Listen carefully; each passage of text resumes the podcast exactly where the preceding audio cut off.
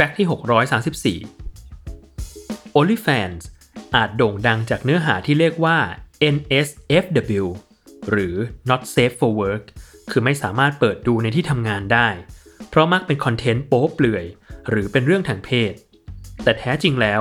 ก็มีครีเอเตอร์อาชีพอื่น ๆ อยู่ใน OnlyFans เช่นกัน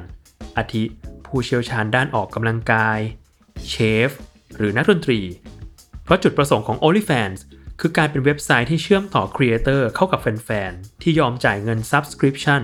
เข้ามาดูคอนเทนต์ Exclusive ในบัญชี Account นั่นเอง OnlyFans เปิดตัวในปี 2016 โดยนายทิมสโตกลีย์และพี่ชายของเขาโทมัส โดยยืมเงินจากพ่อของตัวเองมาเปิด หลังจากนั้น 2 ปี นักธุรกิจชาวยูเครนอเมริกัน เลโอนิด รัดวินสกี้ ก็ได้เข้ามาซื้อหุ้น และกลายเป็นผู้อำนวยการ OnlyFans ไป และด้วยประสบการณ์ของรัดวินสกี้ในการทำเว็บ MyFreeCams ที่มีเนื้อหาคอนเทนต์แนวโป๊เปลือย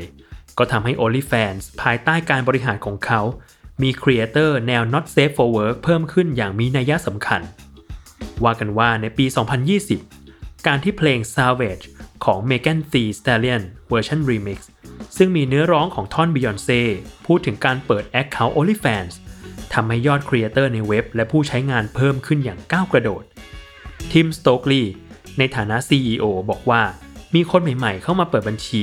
200,000 คนในทุกๆ 24 ชั่วโมง และมีครีเอเตอร์หน้าใหม่ราวๆ 7-8,000 คนต่อวันเลยทีเดียว